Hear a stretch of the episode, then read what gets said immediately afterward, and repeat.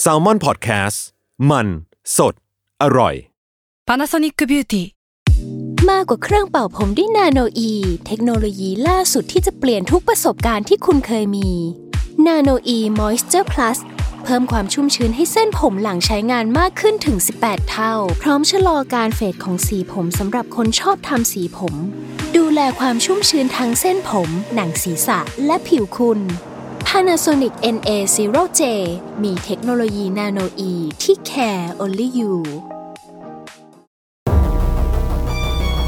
ทฤษฎีสมคบคิดเรื่องลึกลับ สัตว์ประหลาด ฆาตกรรม ความลี้ลับที่หาสาเหตุไม่ได้ เรื่องเล่าจากเคสจริงที่น่ากลัวกว่า ficกชั่น สวัสดีครับ ผมยชญ์ บรรพพงศ์ผมธัญวัฒน์อิพภูดม นี่คือรายการ Untitled Case สวัสดีครับส วัสดีครับ ยินดีต้อนรับเข้าสู่รายการ Untitled Case episode ที่ 87 ครับผม ครับผม 87 87 ใช่ เราอยู่ในธีมที่ชื่อว่าอืมจริง ๆ พอพูดชื่อเนี่ยจริงทุกคนก็จะน่าจะแบบมีเรื่องที่ relate ได้อืมหรือว่าอืมอืมรู้ซึ้งถึงความ sensitive ของมันประมาณหนึ่งนะครับอืมอืมมันคือชื่อธีมว่า bullying หรือว่าการกลั่นแกล้งครับละกัน คือจริงๆการกลั่นแกล้ง ถ้าพูดคำว่าการกลั่นแกล้งมันดู soft เนาะจริงๆต้องคำไปว่า soft นะ หมายถึงว่าคำว่าบูลลี่มันดูกว้างกว่าแค่การกลั่นแกล้งหยอกล้อเออมันดูมีความ sense ของความถูกทารุณเออเออความเออความเออเออล่วงละเมิดอะไรบางอย่างอยู่อะเออ เออก็จริง อืมบูลลี่เนี่ยเราคิดว่ามันเมื่อก่อนเราคิดว่ามันเป็นแค่ทำร้ายร่างกาย อ่าใช่ ทางกายภาพ อืมอืมอืมแต่ ในยุคสมัยนี้การบูลลี่มันเกิดขึ้นได้ในหลายรูปแบบมาก ๆ เลยอะเออ ทั้งวาจาทั้งการเออ physical เองก็ก็ก็เออก็มี เออ cyberbully เองก็เป็นเออปัญหาเยอะที่แบบใช่หลายๆคนใช่ถูกกลั่นแกล้งโลกออนไลน์โดนรุมประณามครับทำให้รู้สึกสั่นคลอนอะอืมอืจิตมใจด้วยอะไรอืมเงี้ยครับคือเหมือนว่าการบูลลี่มันคือการเอาตัวเองไปกดทับคนอื่น อย่างนี้หรือเปล่านะพี่ทันพูดพูดได้ง่ายกันว่าอืม จริงๆมันเราคิดว่ามันพูดแบบตรงๆได้ด้วยด้วยว่าคือการใช้อำนาจไปทำร้ายคนอื่น อ่าอ่าอ่าความเหนือกว่า โดยที่เขาไม่ได้ยินยอม ใช่ใช่ใช่อืมอืใช่มอืมครับ โอเคครับ ก็เดี๋ยววันนี้ผมเป็นคนเริ่มก่อนนะครับ ครับ คือเรื่องที่ผมจะเล่าเนี่ย มันเป็นเรื่องที่เกิดขึ้นจริง แหละ แต่ว่าผมจะเล่าเรื่องอดีตของผู้ชายคนหนึ่งอืมที่ผมจะไม่บอกว่าเขาคือใครนะ แต่ว่าอยากค่อยๆเล่าไปตั้งแต่ต้นจนปลายแล้วกันว่าอืมว่า ต้นเหตุของเหตุการณ์อะไรบางอย่างเนี่ยมันมีที่มาอย่างไงบ้างนะครับอืมคือเรื่องนี้มันเป็นเรื่องราวของเด็กชายเอที่เกิดขึ้นที่เมืองชิคาโก รัฐอิลลินอยส์สหรัฐอเมริกานะครับ เด็กชายเอเนี่ยเกิดเมื่อปี 1942 คือเขาเป็นบุตรคนที่สองจากสามของครอบครัวธรรมดาธรรมดาครอบครัวหนึ่ง คือเป็นคนที่เป็นเป็นชนชั้นแรงงานประมาณหนึ่งแหละครับอืมเด็กชายเอเนี่ยตั้งแต่เด็กจะสนิทกับแม่ แล้วก็สนิทกับพี่สาวน้องสาวอีกสองอีกสองคนมากครับๆแต่ว่ากับกับตัวคุณพ่อเองเนี่ย ที่เป็นพ่อที่ให้กำเนิดมาเลยเนี่ย มันเป็นความสัมพันธ์อีกรูปแบบหนึ่งเลยครับอืมคือพ่อของเอเนี่ยมีนิสัยติดเหล้าหรือว่าเป็นแอลกอฮอลิกอืมแล้วก็ชอบทำร้ายทุบตีเด็กชายเอเนี่ยเป็นประจำเลยคือ ทุกครั้งที่กลับมาบ้านหรือว่าทุกครั้งที่เจอหน้าก็จะแทบจะไม่ว่าจะถมถมถุยด้วยวาจาหรือว่าแบบทำร้ายร่างกายนะครับอืมคือมันไม่ใช่แค่เอที่โดนอะ คือมันเป็นทั้งครอบครัวเลยอะทั้งครอบครัวทั้งคุณแม่พี่สาวน้องสาวก็โดนคุณพ่อเนี่ยทำร้ายร่างกายอยู่เสมอครับ ความทรงจำในวัยเด็กที่เอจำได้อะครับ คือตอนสี่ขวบเอเนี่ย ถูกพ่อเอาเข็มขัดหนังอะอืมฟาดอย่างรุนแรงอืมด้วยสาเหตุที่ว่าเขาไปยุ่งกับเครื่องยนต์รถที่พ่อเรียงเอาไว้ คือมันเป็นสาเหตุที่ไม่ได้มีบาดเจ็บอะไร ไม่ได้มีใครถึงตายไม่ได้ไม่ได้ร้ายแรงอะไรขนาดนั้นนะแต่ว่าเขาก็ถูกคุณพ่อเนี่ย เอาเข็มขัดฟาดด้วยด้วยความแรงมาก ๆ จนเขาจำจนตอนนี้นะครับ และด้วยความที่คุณเอเนี่ย เป็นคนที่มีรูปร่างถ่วมตั้งแต่เด็กอะแล้วก็มี ลักษณะการเคลื่อนไหวร่างกายที่มันไม่ได้คล่องแคล่วนักก็คืออมเคลื่อนไหวร่างกายช้านั่นแหละทำให้เขาเนี่ยมักถูกคุณพ่อเนี่ยพูดจาดูถูก ถากถางแล้วก็มักจะถูกนำไปเปรียบเทียบกับพี่น้องอีกสองคนอย่างไม่ค่อยแฟร์นักเท่าไหร่บอดี้เชมิ่งอะไรอย่างงี้ป่ะใช่อืมแล้วก็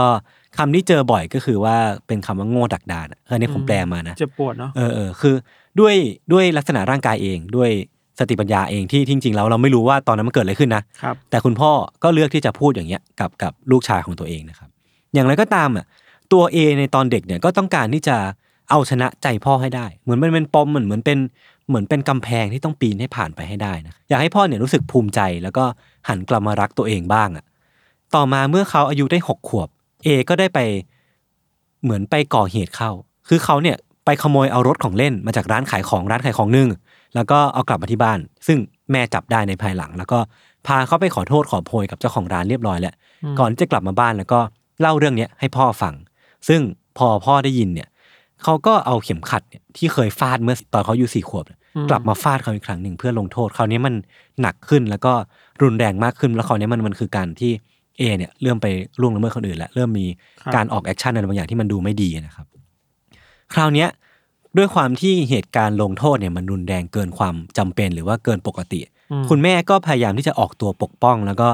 ปกป้องเออะมาก ๆ จากการถูกกระทำทั้งวาจาแล้วก็ร่างกาย แต่ว่าพอคุณแม่ออกมาปกป้องอะไม่ทัน เด็กชายเอก็ถูก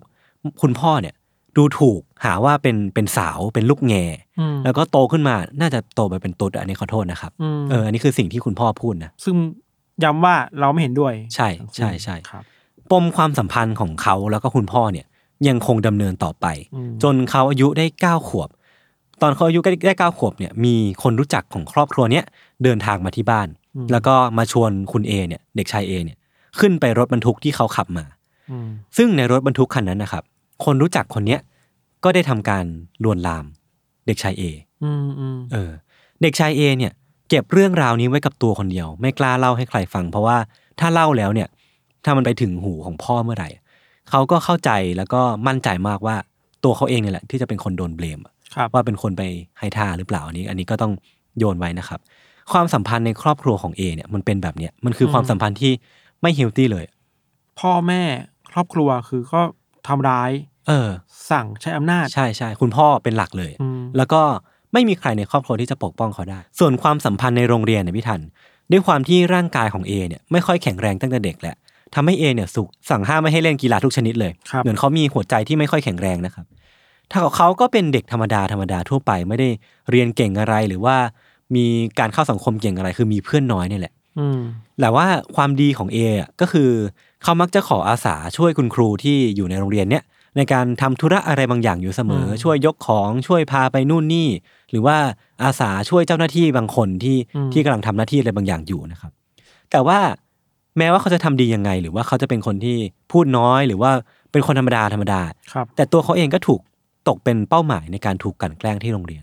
คือคือเรียกได้ว่าเป็นเหยื่อของการถูกบูลลี่ที่โรงเรียนนั่นแหละครับอืมคือเขาเนี่ยมักจะถูกกลั่นแกล้งเสมอด้วยรูปลักษณ์ที่รูปลักษณ์แล้วก็นิสัยที่ค่อนข้างที่จะตุ้งติ้งอืมอืมอืมจากเพื่อนบ้านในละแวกจากเพื่อนๆที่โรงเรียน มันดำเนินไปเรื่อยๆจนถึงช่วงประถมสี่พอถึงช่วงประถมสี่เสร็จปุ๊บเนี่ยมันมีการพลิกผันอะไรบางอย่างที่เด็กชายเอเนี่ย เริ่มที่จะมีอาการเป็นลมบ่อยครั้งอืมอืมไม่รู้ว่าด้วยสาเหตุอะไรนะครับ คือเด็กชายเอหลังจากนั้นนะครับ เขาต้องเข้าโรงพยาบาลแบบเร่งด่วนหลายต่อหลายครั้งจากอาการเป็นลมรวมทำให้นานหลังจากนั้นอะเขาก็มีอาการไส้ติ่งแตก จนต้องเข้าโรงพยาบาลจนต้องผ่าตัดด่วนอะไรก็ว่าไป ซึ่งดูเป็นอาการที่ไม่ปกติเลยเนาะเออเป็นลมบ่อย คือไม่รู้ว่าด้วยสาเหตุอะไรอ่าแล้วก็จู่ๆก็ไส้ติ่งแตก คือในช่วงอายุ 14ถึง18นะครับพี่ทัน คือเขาเนี่ยเป็นลมแล้วก็เจ็บป่วยรวมกันเนี่ย เวลาที่อยู่ในโรงพยาบาลนะรวมกันเกือบปีอะมเออ คือคือมันนานนานมาก ถ้าเทียบกับระยะเวลาที่เขาใช้ในช่วงนั้นนะครับหนึ่งปีจากสี่ปีอะแม้ว่าเด็กชายเอเนี่ยจะมีอาการเจ็บป่วยประมาณเนี้ยหรือว่าต้องอยู่ในโรงพยาบาลนานสักเท่าไหร่ครับพี่ทันกันนั้นเองเนี่ยคุณพ่อเนี่ยก็ยังมองว่าการเจ็บป่วยทั้งหมดที่เกิดขึ้นนะครับ มันเกิดขึ้นจากที่เอเนี่ยต้องการที่จะเรียกร้องความสนใจ เรียกร้องความเห็นอกเห็นใจจากครอบครัวหรือว่าจากใครก็ตามอะอ่าอ่าคือมันก็โห มันยิ่งมันยิ่งบั่นทอนนะ ยิ่งทำให้เขารู้สึกโดดเดี่ยวมากขึ้นอืมกว่าเดิมอีกอะใช่มันไม่รู้สึกว่าบีลองกับใครอะครับ แล้วก็มันมีอยู่ครั้งหนึ่งที่คุณพ่อเนี่ยพูดประโยคเนี้ยในขณะที่เอยังนอนอยู่บนเตียงที่โรงพยาบาลด้วยซ้ำอะคือเหมือนเพิ่งฟื้นจากอาการป่วย แล้วก็อืมอืมต้องตื่นขึ้นมาเพื่อที่จะได้ได้ยินคำอะไรประมาณนี้อีกนะครับ หลังจากอาการเอดีขึ้นเนี่ยเอก็ได้มีโอกาสไปทำงานที่พรรคเดโมแครตอยู่สักพัก คือเขาเรียนไม่จบเนาะ เพราะว่าอาการเหล่านี้มันทำให้เขาเรียนไม่จบ แล้วก็เหมือนเก็บเก็บหน่วยกิตไม่ครบอะไรเงี้ยครับก็เลยไปทำงานที่พรรคเดโมแครตอยู่สักพักเป็นเจ้าหน้าที่อยู่ในนั้นแหละแล้วก็คุณพ่อเนี่ยก็ซื้อรถให้ขับซึ่งซึ่งเหมือนจะดูดีนะ แต่ว่าข้อแม้คือการที่เอเนี่ยจะได้กุญแจรถไปขับเนี่ยคือเขาต้องทำตามที่คุณพ่อสั่งทุกอย่าง คือไม่ว่าคุณพ่อขออะไรมาหรือว่าสั่งอะไรมาเอต้องตอบรับให้ได้หรือว่าทำสิ่งนั้น ไม่งั้นเขาจะไม่ได้กุญแจรถไปขับไปทำงาน คือมันก็เป็นการผูกมัดหรือว่ามันเป็นการสร้างเทนชันอะไรบางอย่าง อืมมันดูเป็นการใช้อำนาจบังคับใช่เออเออเออคือผ่านไปสักพักอะเอก็ทนไม่ไหวเขาก็ซื้อกุญแจสำรองมาอ่าฮะใช้ในการขับเอง เพื่อที่จะไม่ต้องงอพ่อหรือว่าทำสิ่งที่พ่อสั่งอีกต่อไป แต่ว่าต่อมาพอพ่อรู้สิ่งเนี้ยคุณพ่อก็เอาฝาเครื่องจ่ายไฟรถออกทำให้รถมันขับไม่ได้ทำให้แบบเอก็ไม่สามารถขับไปไหนมาไหนไม่ได้ หรือว่าต้องอยู่ที่บ้านเพื่อทะเลาะกับพ่อต่ออีกรอบหนึ่งอะอืมซึ่งเขาก็โตแล้วนะประมาณหนึ่งอะครับในช่วงเนี้ยนะครับ เป็นจุดนั้นเองอะที่ เขาทนไม่ไหวอีกต่อไปพี่ทัน คือหลังจากนั้นสามวันคุณพ่อก็เอาฝาเนี่ยกลับมาใส่ให้เพราะว่าเหมือนเอทำตัวดีขึ้น แต่ว่าพอรถมันกลับมาขับได้เนี่ยเอก็ตัดสินใจที่จะขับรถหนีอืมออกจากบ้านไปอยู่ที่ลาสเวกัสอืมที่ซึ่งเขาได้งานเป็นพนักงานในห้องเก็บศพ แล้วก็อยู่ที่เนี่ยเป็นเวลา3เดือน ที่ลาสเวกัสเนี่ยครับมันเป็นจุดพลิกผันของชีวิตเอประมาณหนึ่งเหมือนกันอืมคือมีอยู่วันหนึ่งในห้องเก็บศพที่เอทำงานอยู่อะครับเอเนี่ยที่อยู่ในระหว่างปฏิบัติหน้าที่ตอนบ่ายคนเดียวนะจู่ๆเขาก็ขยับตัวแล้วก็ปีนเข้าไปในโรงศพโรงศพหนึ่งอืมในโรงศพเนี้ยมันมีศพของเด็กผู้ชาย วัยรุ่นชายคนหนึ่งนอนอยู่ แล้วก็เอเนี่ยก็ไปรูปไล้ศพของวัยรุ่นชายคนเนี้ยครับอืมแล้วก็เอเนี่ยบันทึกไว้ว่า เป็นตอนนั้นเองอะที่จู่ๆร่างกายของเขาก็รู้สึกช็อกขึ้นมาอืมเหมือนมีกระแสไฟฟ้าไหลผ่านทั่วตัวเหมือนเป็นโมเมนต์ที่ เขารู้สึกถูกกระตุ้นด้วยอะไรบางอย่างอืมอืมเหตุการณ์หลังจากนั้นนะครับ เอก็ได้โทรกลับไปหาที่บ้าน เมื่อออกมาจากห้องแล้วนะ แล้วก็กลับไปยังที่ชิคาโก แล้วก็ได้เข้าไปเรียนวิทยาลัยธุรกิจจนจบ แล้วก็ได้ทำงานที่บริษัทแห่งหนึ่งในฐานะเซลส์ก่อนที่จะแต่งงานกับเพื่อนร่วมแผนกที่เขาดูแลด้วยนะครับ หลังจากนั้นอนาคตของเอเนี่ย มันก็ดูที่จะเป็นไปด้วยดีอืมคือ คุณพ่อตาของเอเนี่ยซื้อแฟรนไชส์ร้าน KFC มา 3 ร้านที่วอเตอร์ลูไอโอวาแล้วก็มอบหมายให้เอเนี่ยไปดูแล ซึ่งเขาทำได้ดีมาก เขาสามารถ manage ธุรกิจต่างๆ ได้ดีมาก แล้วก็มีฐานะที่ค่อนข้างร่ำรวยขึ้นมา รวมทั้งเขาเนี่ยได้ไปเข้าร่วมกับองค์กรที่ไม่แสวงผลกำไรเพื่อพัฒนาธุรกิจแล้วก็การจัดการ ชื่อว่า JC ในปี 1967 เนี่ยลูกชายคนแรกของ A เนี่ยก็ลืมตาดูโลกจากกับภรรยาคนแรกนะครับ คุณพ่อของเขาเนี่ยคุณพ่อของ A เนี่ย ก็ได้แวะมาเยี่ยม คุณพ่อที่เคยโหดร้ายในอดีต คุณพ่อที่เคยพูดจาถากถางหรือว่าทำร้ายจิตใจร่างกายเขาในอดีตมาก่อนเนี่ยก็เดินทางมาเยี่ยมแล้วก็พูดประโยคหนึ่งว่า son I was wrong about you หรือว่าลูกชายพ่อคิดผิดไปเรื่องลูกนะอืมในอดีตอืมแต่ว่ามันมันก็อาจจะไม่ทันแล้วหรือเปล่านะมันมันนานมากแล้ว เออ แต่แต่ยังไงก็ตามครับก็ต้องยอมรับว่าชีวิตที่เคยถูกรังแกมาในอดีตอะอืมมาอย่างหนักหน่วงมากๆเนี่ยมันเริ่มที่จะ เข้ารูปเข้ารอยแล้วก็ลงตัวอยู่มประมาณหนึ่ง แต่ว่าในเดือนสิงหาคมเนี่ย ปี1967มันมีเหตุการณ์บางอย่างเกิดขึ้นครับ คือเอเนี่ยได้ไปทำการล่วงละเมิดทางเพศ เด็กผู้ชายวัย15ปีคนหนึ่ง ซึ่งเด็กผู้ชายคนเนี้ยเป็นลูกชายของคนในองค์กร JC ที่เขาอยู่เนี่ยอืมแล้วก็เขาเนี่ยล่อลวงเด็กคนเนี้ยมาที่บ้าน แล้วก็ทำการมอมเหล้าอืมแล้วก็ล่อลวงด้วยคำพูดบางอย่างให้มีอืมออรัลเซ็กซ์กันอืมครับ หลังจากนั้นต่อเนื่องกันเป็นเวลาหลายเดือน A แล้วก็คนในองค์กร JC เนี่ยก็ได้ทำการล่วงละเมิดทางเพศเด็กอีกหลายคนน่ะมีคนการอื่นด้วยเหรอเออคือคนอื่นก็อาจจะไม่ได้ล่วงละเมิดทางเพศโดยตรง แต่ว่ามี connection หรือว่าสมรู้ร่วมคิดกันนะครับครับ คือมันมีการให้เด็กคนหนึ่งเนี่ยไปมีอะไรกับเมียตัวเอง ก็หรือว่าภรรยาของของคุณเอเนี่ยอ่าแล้วก็แบล็กเมลให้มีเซ็กส์กับตัวเองด้วยอ่าด้วยข้อหาที่เขาไปมี เซ็กส์กับภรรยาตัวเองอะนะอ่าฮะคือมันมันเป็นเรื่องที่ใหญ่ขึ้นเรื่อยๆอ่าเริ่มมีการล่วงละเมิดทางเพศคนอื่น หรือว่าล่วงละเมิดจิตใจคนอื่นแล้วครับอืมจนในปี 1968 เอก็ถูกจับจากการที่เรื่องมันแดงขึ้นมาครับซึ่งเขาก็ปฏิเสธข้อกล่าวหาในตอนแรกอะแต่ว่าพอเข้าเครื่องจับเท็จ หรือว่าพอถูกซักไซ้ไปมากๆ เนี่ย มันก็ค่อนข้างที่จะถูกเผยแพร่ออกมาแหละว่าเขาเป็นคนผิดจริงนะครับอืมแต่ว่าก่อนที่จะเข้าคุกเนี่ย ก่อนหน้าที่เขาจะยอมรับคำสารภาพอะเขาได้จ้างวัยรุ่นอายุ 18 ปี เพื่อไปทำร้ายคู่กรณีให้ไม่สามารถมาให้คำให้การได้ คือมันเริ่มที่จะดำดิ่งไปเรื่อยๆ ผมคิดว่านะ แต่ว่าสุดท้ายมันก็ไม่สำเร็จแล้วเขาก็ต้องยอมรับสารภาพแล้วก็ติดคุกเป็นเวลา10ปี คือในคุกเนี่ยด้วยความที่เอเนี่ยประพฤติตัวดีมาก เขาก็เลยถูกปล่อยตัวออกมาภายในเวลาแค่18เดือน จาก10ปีอืมที่เขาควรจะอยู่ในนั้นอืมเขาอยู่เพียงแค่ประมาณหนึ่งในสิบจากทั้งหมดเท่านั้นเองนะครับ คือในระหว่างติดคุกเนี่ย คุณพ่อของเอเนี่ยที่เคยโหดร้ายมากก็เสียชีวิตไปอืม แล้วก็ก่อนเข้าคุกเนี่ยภรรยาของเขาเนี่ยก็ขอหย่าแล้วก็ขอรับสิทธิ์เลี้ยงดูลูกไปเรียบร้อยแล้วอืมนั่นแปลว่าพอเขาออกมาจากคุกเนี่ยเขาก็ต้องออกมาแบบเป็นคนที่อิสระประมาณหนึ่งอะคือไม่มีภาระผูกมัดหรือว่าไม่มีอะไรให้ยึดเหนี่ยวอีกต่อไปอืมคือจะมีก็เพียงแต่คุณแม่ที่อยู่ที่ชิคาโก แล้วเขาก็กลับไปอยู่กับคุณแม่ ซื้อบ้านอยู่กันแบบครอบครัว คือเขาหลังจากนั้นไม่นานเนี่ยเขาก็แต่งงานอีกครั้ง เอก็แต่งงานอีกครั้งครับแล้วก็ใช้ชีวิตอยู่กับครอบครัวใหม่อย่างมีความสุข จนกระทั่งวันที่ 3 มกราคมปี 1972 ครับ วันนั้นนะครับเอได้ขับรถไปดู เทศกาลงานแกะสลักน้ำแข็งที่หนึ่งในตอนเช้าในแถวบ้านนะครับ แล้วก็ระหว่างขากลับเนี่ยเขาก็แวะรับเด็กผู้ชายคนหนึ่ง อายุ 15 ปีอืมขึ้นมาจากสถานีรถบัสแห่งหนึ่ง เด็กผู้ชายคนเนี้ยอยู่ระหว่างการเดินทางจากมิชิแกนไปโอมาฮาแต่ว่าระหว่างที่กำลังยืนรอรถเมย์อยู่เนี่ยเขาก็มีรถของเอเนี่ยขับรถมารับพอดี เมื่อรับขึ้นรถแล้วเนี่ยเอก็พา เด็กผู้ชายคนเนี้ยวนรถไปเที่ยวชิคาโกเลยอืมพาทัวร์พาเที่ยวหรือว่าพาไซซีอิงแล้วกัน พานิทรรศไปนิทรรศการพาไปดูสิ่งต่างๆ เออใช่ใช่แล้วก็ขับรถกลับไปยังบ้านของเอเองอะครับเออ พร้อมกับบอกว่านอนที่นี่ได้นะ ในคืนนี้ แล้วก็วันรุ่งขึ้นเนี่ย เขาจะมาส่งที่สถานีอืม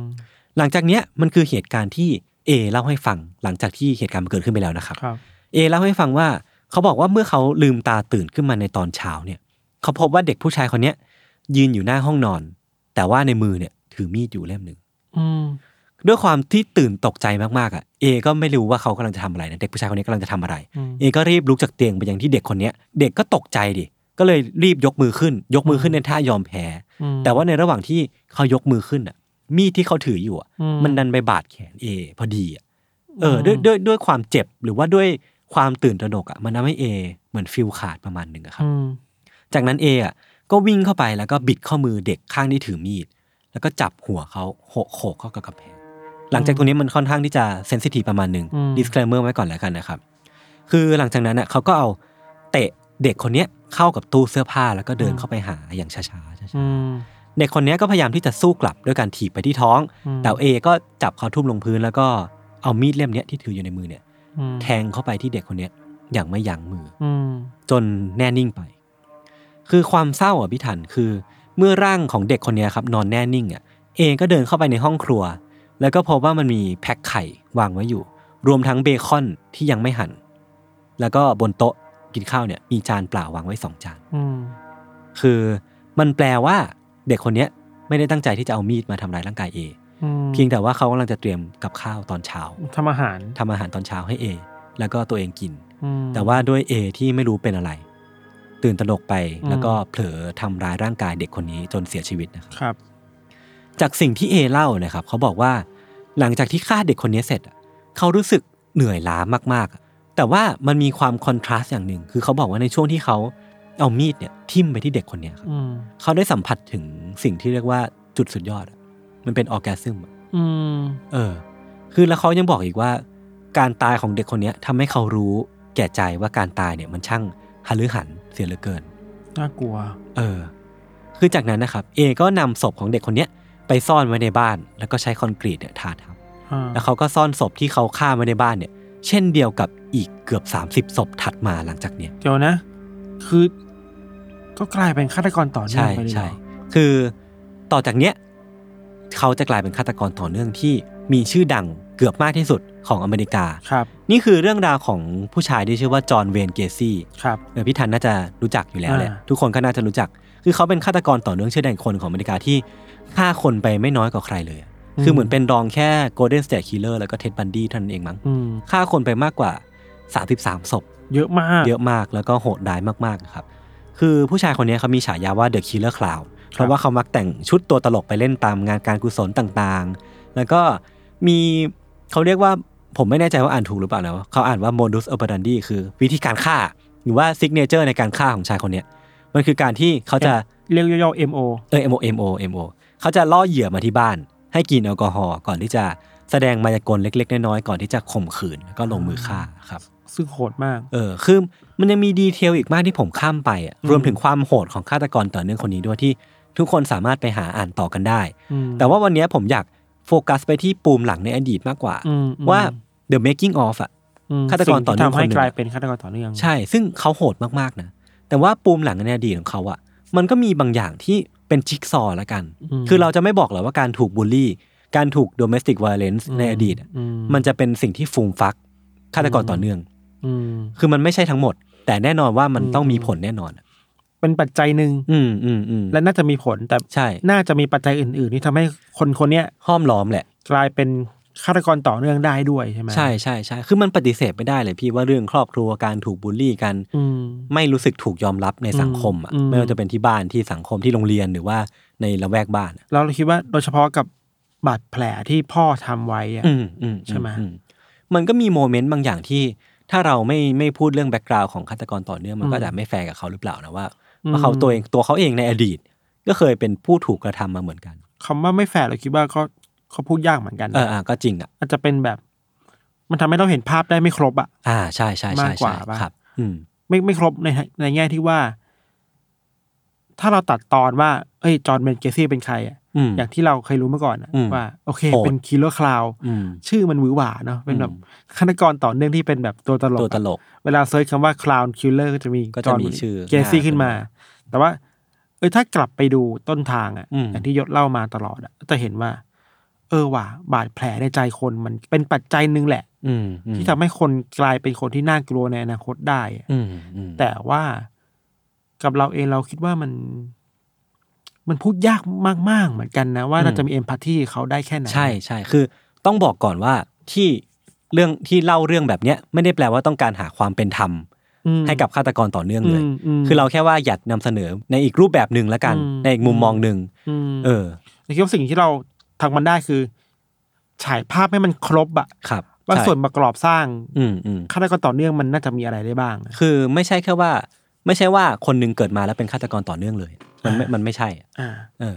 ครัปบระมาณนี้ครับครับผมโอเคครับ เรื่องของผมก็ประมาณนี้ พักฟังเบรกโฆษณาสักครู่ก่อนกลับมาฟังเรื่องของพี่ธันในเบรกหน้านะครับ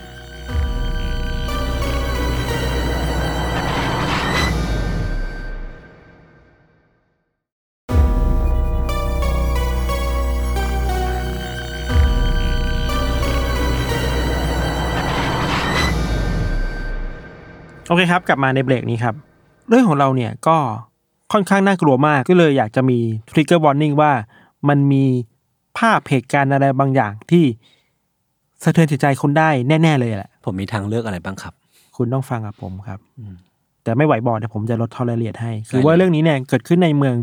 ชินโจจังหวัดยามากาตะในญี่ปุ่นในปี 1993 ครับ ครับผม คือในช่วงเย็นวันพุธที่ 13 มกราคมเนี่ย คุณ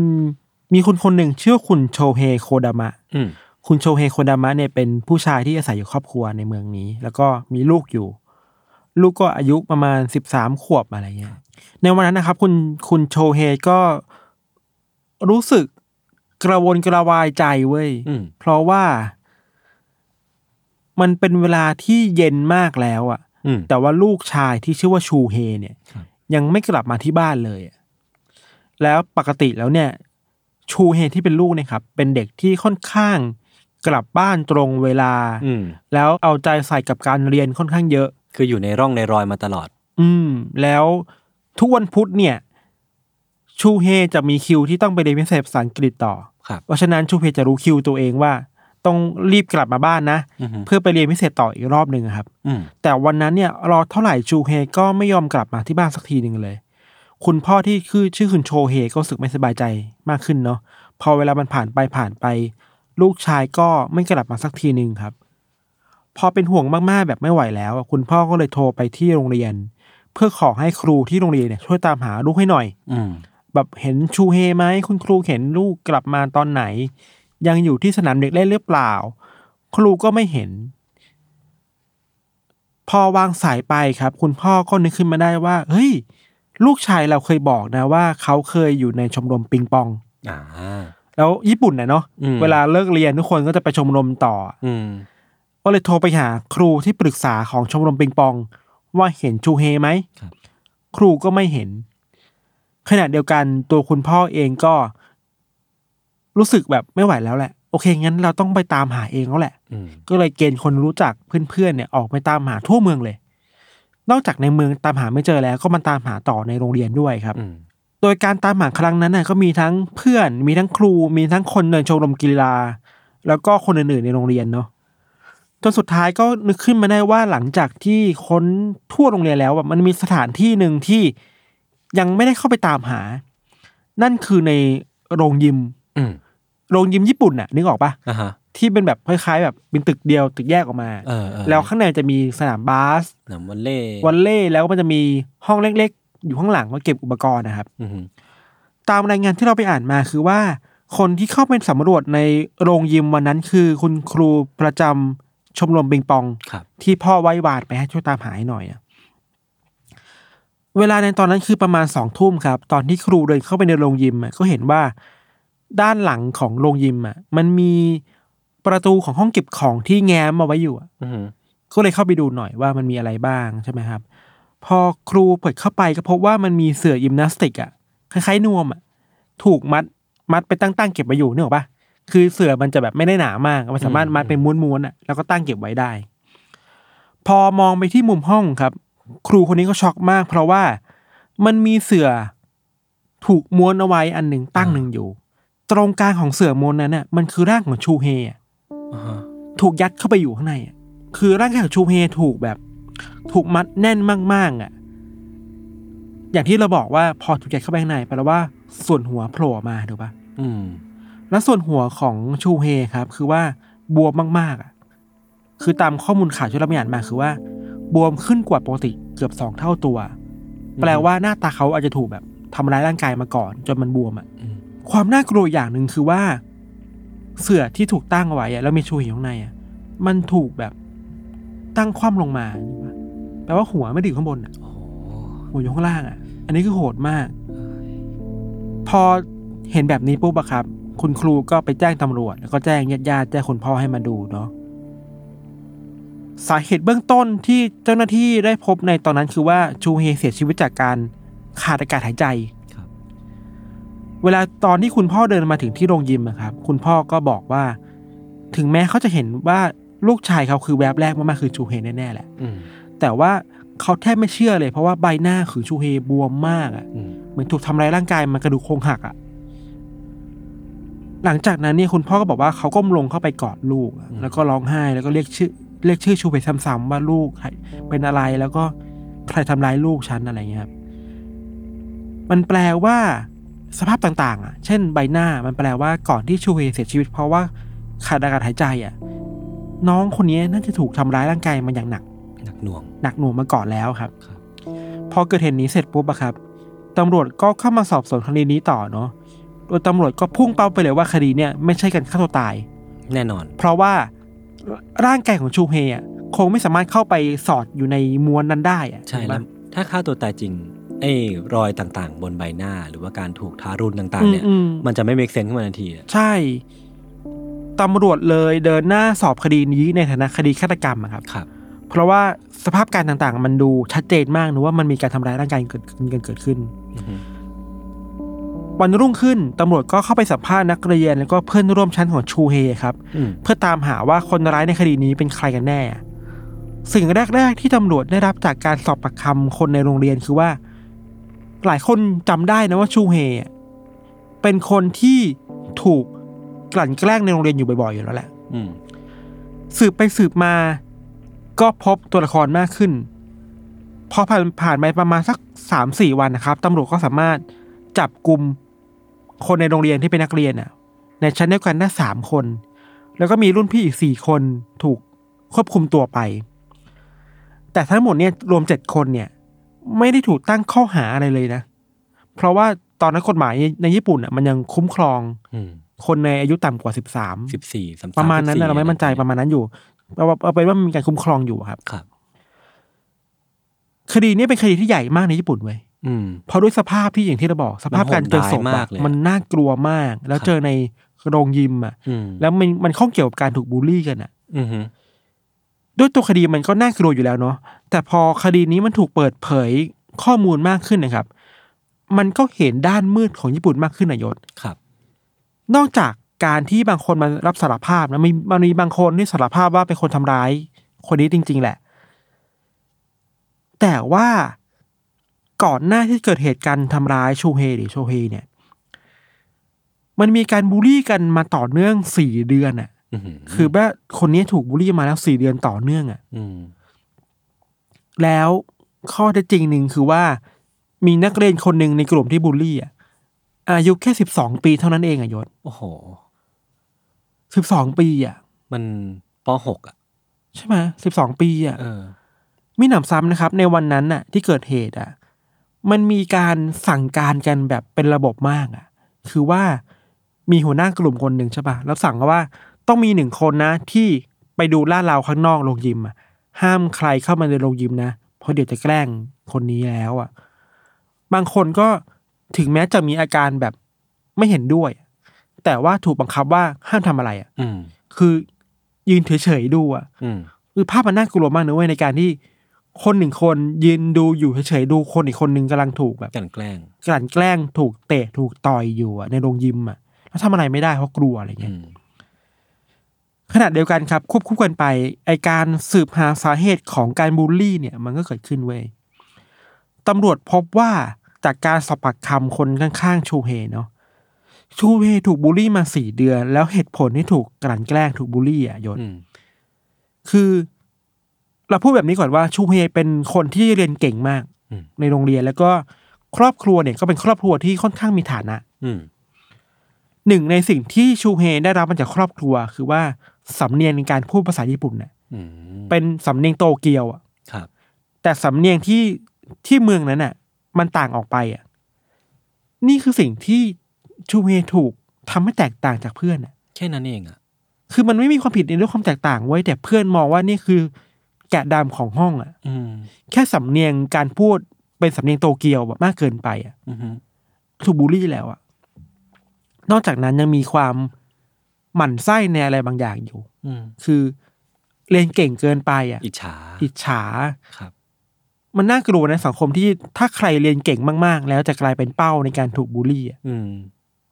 คือญี่ปุ่นมันก็เข้มข้นมากด้วยแบบนี้เนาะก็รู้กันอยู่เรื่องะไงี้ยเรื่องการแข่งขันเนอะอืม ตัดภาพมาในวันเกิดเหตุนะครับ ย้อนกลับไปอะ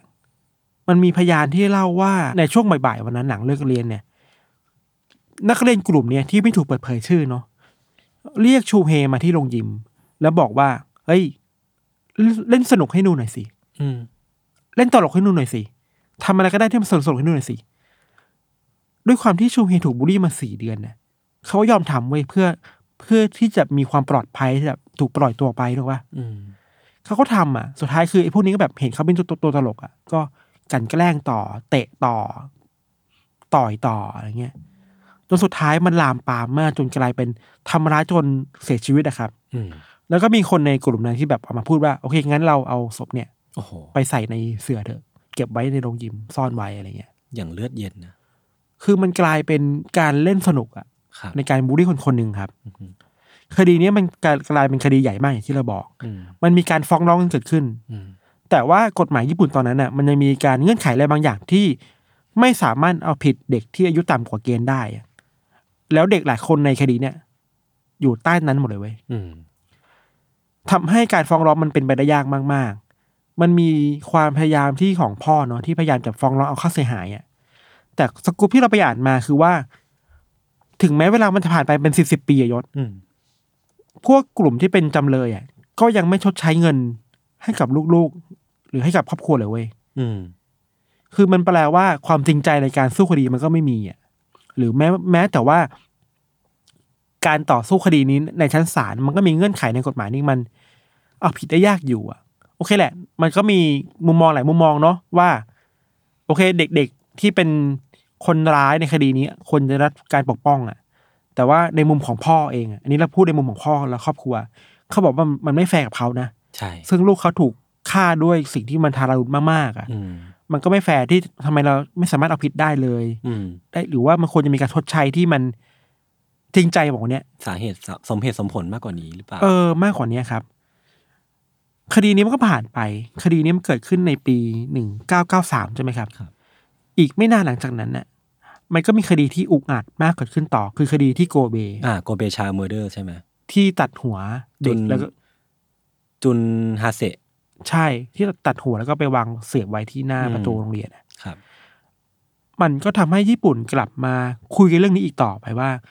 เฮ้ยหรือเราควรจะทบทวนกฎหมายนะเรื่องในการเด็ลดขั้นอายุครับ ในการเอาผิดเด็กอะอือหือคือในตอนที่เราเคยเล่าเรื่องที่โกเบอะอืมมันก็คือส่วนหนึ่งอะมันทำให้เราเห็นภาพสังคมได้ประมาณหนึ่งแหละ อืม แต่พอมาเล่าเรื่องคดีนี้อีกคดีหนึ่งอะมันเห็นภาพว่าชัดมากขึ้น มันชัดมากขึ้นมากว่า เออว่า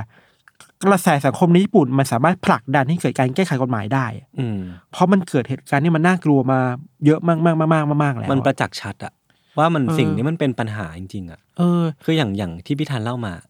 กรณีเนี้ยก็น่าน่ากลัวมากแล้วมันก็โหดร้ายมากภาพบิ๊กในแง่วิชวลมันน่ากลัวมากเออมากอะๆ อย่างกรณีของโกเบเองก็โหดพอๆกันหรือว่าเผลอๆจะหนักกว่า โหดในเชิงเลือดสาดมากอะเออ มันมีการตัดหัวคนตัดเออหัวมันเด็กมันอะมันคือ เรื่องที่มันไม่ใช่การฆาตกรรมธรรมดาด้วยซ้ำอะอืมอืมมันเราเราสำหรับเราเราคิดว่า มันเป็นคดีที่เป็นภาพสะท้อนปัญหาในการบูลลี่ที่โรงเรียนญี่ปุ่นได้ชัดเจนมากๆเลยอือะมจริงครับ ถ้าคุณโดดเด่นจนเกินไปอะ อืมคุณก็ถูกมองว่าเป็นแกะดำแล้วนะ เออถูกหรือมองว่าเป็นตัวประหลาดไปแล้วนะ หรือว่าคุณพูดสำเนียงต่างจากคนอื่น ใช่คุณก็เป็นแกะดำแล้ว ใช่ ในญี่ปุ่นน่ะมันมีสำนวนว่า ถ้าตะปูมัน มันเผยเหยอะขึ้นมา อืม ก็ควรจะถูกต่อให้มันกลับไปที่เดิมอะอืม แปลว่าใครที่โดดเด่นขึ้นมา อืม ก็ไม่ควรโดดเด่นอะอืม ก็ควรจะแบบกลับไปให้มันธรรมดาเหมือนคนอื่นนะย้อมขนให้กลายเป็นสีขาวเหมือนเอเดิอ มซึ่งมันแบบเฮ้ยมนุษย์เราเกิดมาด้วยความแตกต่างเนาะอืมแต่ทำไมความแตกต่างมันกลายเป็นการถูกบูลลี่ได้ นั่นสิ แล้วก็คดีนี้ครับมันกลายเป็นการพูดถึงเรื่องบูลลี่ในสังคมญี่ปุ่นที่เยอะมาก ครับ หลาย ๆ ประเด็นที่ถูกพูดต่อ เช่น ทำไมในโรงเรียนมันเกิดขึ้นได้นะ ครูอืมไม่รู้ด้วยเหรอครับ อันนี้ก็เป็นปัญหาหนึ่งที่ครูไม่เข้ามายุ่งอืมมองว่ามันมันเป็นแค่การทะเลาะของเด็กทั่วไปอะ ครูไม่มายุ่ง มันแปลว่า ครูกำลังปล่อยให้เด็กคนหนึ่งกำลังถูกทำร้ายร่างกายไปเรื่อยๆอย่างนี้เหรอคือหลับตาข้างหนึ่งแหละมเหมือนรู้แหละอะว่ามีสิ่งนี้เกิดขึ้น ใช่ แต่ก็ไม่เคยที่จะ หรือเคย อาจจะมีบางคนเราไม่ไม่สามารถเหมารวมได้ อืมแต่ว่านั่นแหละ ก็แปลว่าในองค์รวมแล้วอะอืมเหมือนเหมือนครูเองหรือว่าทางโรงเรียนเองก็อืมอาจจะไม่ได้ take action อย่างที่มันควรจะเป็นกับเรื่องการบูลลี่ในที่โรงเรียน ใช่ใช่แล้วก็สิ่งหนึ่งที่คนพูดถึงในในเวลานี้คือว่าเด็กๆที่อยู่ในคดีในวันนั้นนะตอนนี้โตมาหมดแล้วนะอืม แล้วบางคนก็กลายเป็นแบบข้าราชการด้วยซ้ำไปอะไรครัเงี้บ ยก็บางคนแทบไม่ถูกแตะต้องในคดีนี้เลยอะอื้อหือมันเจ็บปวดมากอะซึ่งเราไม่รู้หรอกว่าเขาอาจจะแบบ suffer หรือว่าคิดได้แล้วหรือยังไงอะอืมแต่ว่า ไอ้กระบวนการนั้นเยียวยาจิตใจอืมของเหยื่อล่ะถูกทำได้แค่ไหนหรือว่าครับหรือถ้ามองในแง่ของจำเลยเอง คดีนี้ที่เด็กเป็นคนบูลลี่อะอืมพวกเขาถูกบำบัดถูกแบบ ถูกทำให้ดีขึ้นได้ไงบ้างนะในแง่ไหนบ้างแก้ปัญหาอะไรบ้างเอบ้างอแก้ปัญหาอะไรบ้าง อืมสุดท้ายคืออย่าลืมนะครับว่าคดีนี้เกิดขึ้นในปีหนึ่งเก้าเก้าสามมายศครับ ตอนนี้สองพันยี่สิบเอ็ดอืมปัญหาบูลลี่ในญี่ปุ่นมันยังมีอยู่เลยอะอืม ถูกปะหนึ่งเก้าเก้าสามมันเราคิดว่าก่อนหน้านี้ก็มีบูลลี่แล้วอะอืมมันแปลว่าเฮ้ยสาเหตุสำคัญมันไม่เคยถูกแก้แบบว่าใช่ปัญหาบูลลี่ในญี่ปุ่น ปัญหาการฆ่าตัวตายในญี่ปุ่นมันมันอืมมันน่ากลัวมันตลอดอะแล้วจริงๆผมว่ามันมันไม่ได้อยู่แค่โรงเรียนอะมันสืบทอดมาถึงสังคมการทำงานด้วยอะอืมผมว่าเรื่องการบูลลี่ในที่ทำงาน ญี่ปุ่นมันน่าจะมีบ้าง มีเยอะอยู่แหละ ใช่ มันมีหลายอย่างเนาะอืมมันมันมีวิวัฒนาการของมันด้วยนะการอืมบูลลี่ที่มันแนบเนียนขึ้นอภิยากขึ้นอะไรครับเงี้ยครับอืม สุดท้ายแล้วจริง ๆ คือว่าเราคิดว่าคดีนี้มันก็น่ากลัวมากๆแหละอืมเราที่เราจำเป็นต้องเล่าในถึงภาพภาพนี้น่ากลัวเพื่อเห็นว่าคดีนี้มันน่ากลัวจริงๆนะจริงครับ มันเกิดขึ้นจากการเห็นว่าคนหนึงเป็นตัวประหลาดอะอืมเมื่อคุณมองเห็นคนหนึงเป็นตัวประหลาดแล้วอะคุณมองเห็นเขาว่าเขาไม่ใช่คนแล้วอะมันคือการด้อยค่าเนาะด้อยค่าเขาแล้วปุ๊บคุณก็ โอเค นี่ไม่ใช่คนแล้วนะนี่มีแค่ของสนุกเราอะอืมเพราะฉะนั้นการบูลลี่มันกลายกลายเป็น เทศกาลเนี่ยมันน่ากลัวมากอืๆมจริงๆเราไม่ใช้คำว่าเทศกาลเลย มันดูเป็นประเพณีกิจกรรมอะอืมกิจกรรมที่มันทำไปเพื่ออย่างนี้ไปแล้วอะไรครับ ครับ โอเคแหละ ในกรณีของชูเพมมัน มันเกิดขึ้นจากที่ว่าความแตกต่างเนาะแต่สุดท้ายแล้วเราไม่สามารถโทษ หรือ victim blaming ชูเฮได้เลยว่าเขาเป็นต้นตอของการถูกทำลายว่า การที่เขาเรียนเก่ง การที่เขามีสำเนียงแบบโตเกียว การที่เขาเป็นลูกรักของครูอะอืมมันคือสาเหตุที่ทำให้เกิดการบูลลี่ หรือการสูญเสีย แต่ว่าต้นเหตุหลังจากนั้นล่ะ อะไรแหละที่ทำให้คนในญี่ปุ่น หรือว่าคนในโรงเรียนญี่ปุ่น คิดว่าความแตกต่างคือสิ่งที่อันตรายอะอืมอันเนี้ยมันต้องมาคุยกัน อืมซึ่งว่าสองคนญี่ปุ่นคุยกันมาเยอะมากๆเลยเว้ยตอนนี้ก็ยังแก้ไม่ได้ขนาดนั้นอะก็น่ากลัวเวลาเราจะพูดเสมอเลยว่าเวลาคนพูดถึงสังคมญี่ปุ่นมันดีงามมากๆเลยนะเราบอกเฮ้ยแกอย่าลืมนะเว้ยมันมี dark side อันนี้อยู่นะหนักมากไอความกลมเกลียวความเป็นหนึ่งอันเดียวกันที่มันแน่นหนามากๆเนี่ยมันทำร้ายคนเหมือนกันนะเว้ยประมาณนี้ครับ ครับผม โอเคครับ ก็เรียกได้ว่าหดหู่กันไปครับ โหดมาก โอเค ก็รายการ a d d Case ก็จบลงเพียงเท่านี้ ติดตามรายการของพวกเราได้ทุกช่องทางของ s ซ m o n Podcast นะครับ วันนี้พวกผมสองคนลาไปก่อน สวัสดีครับ สวัสดีครับ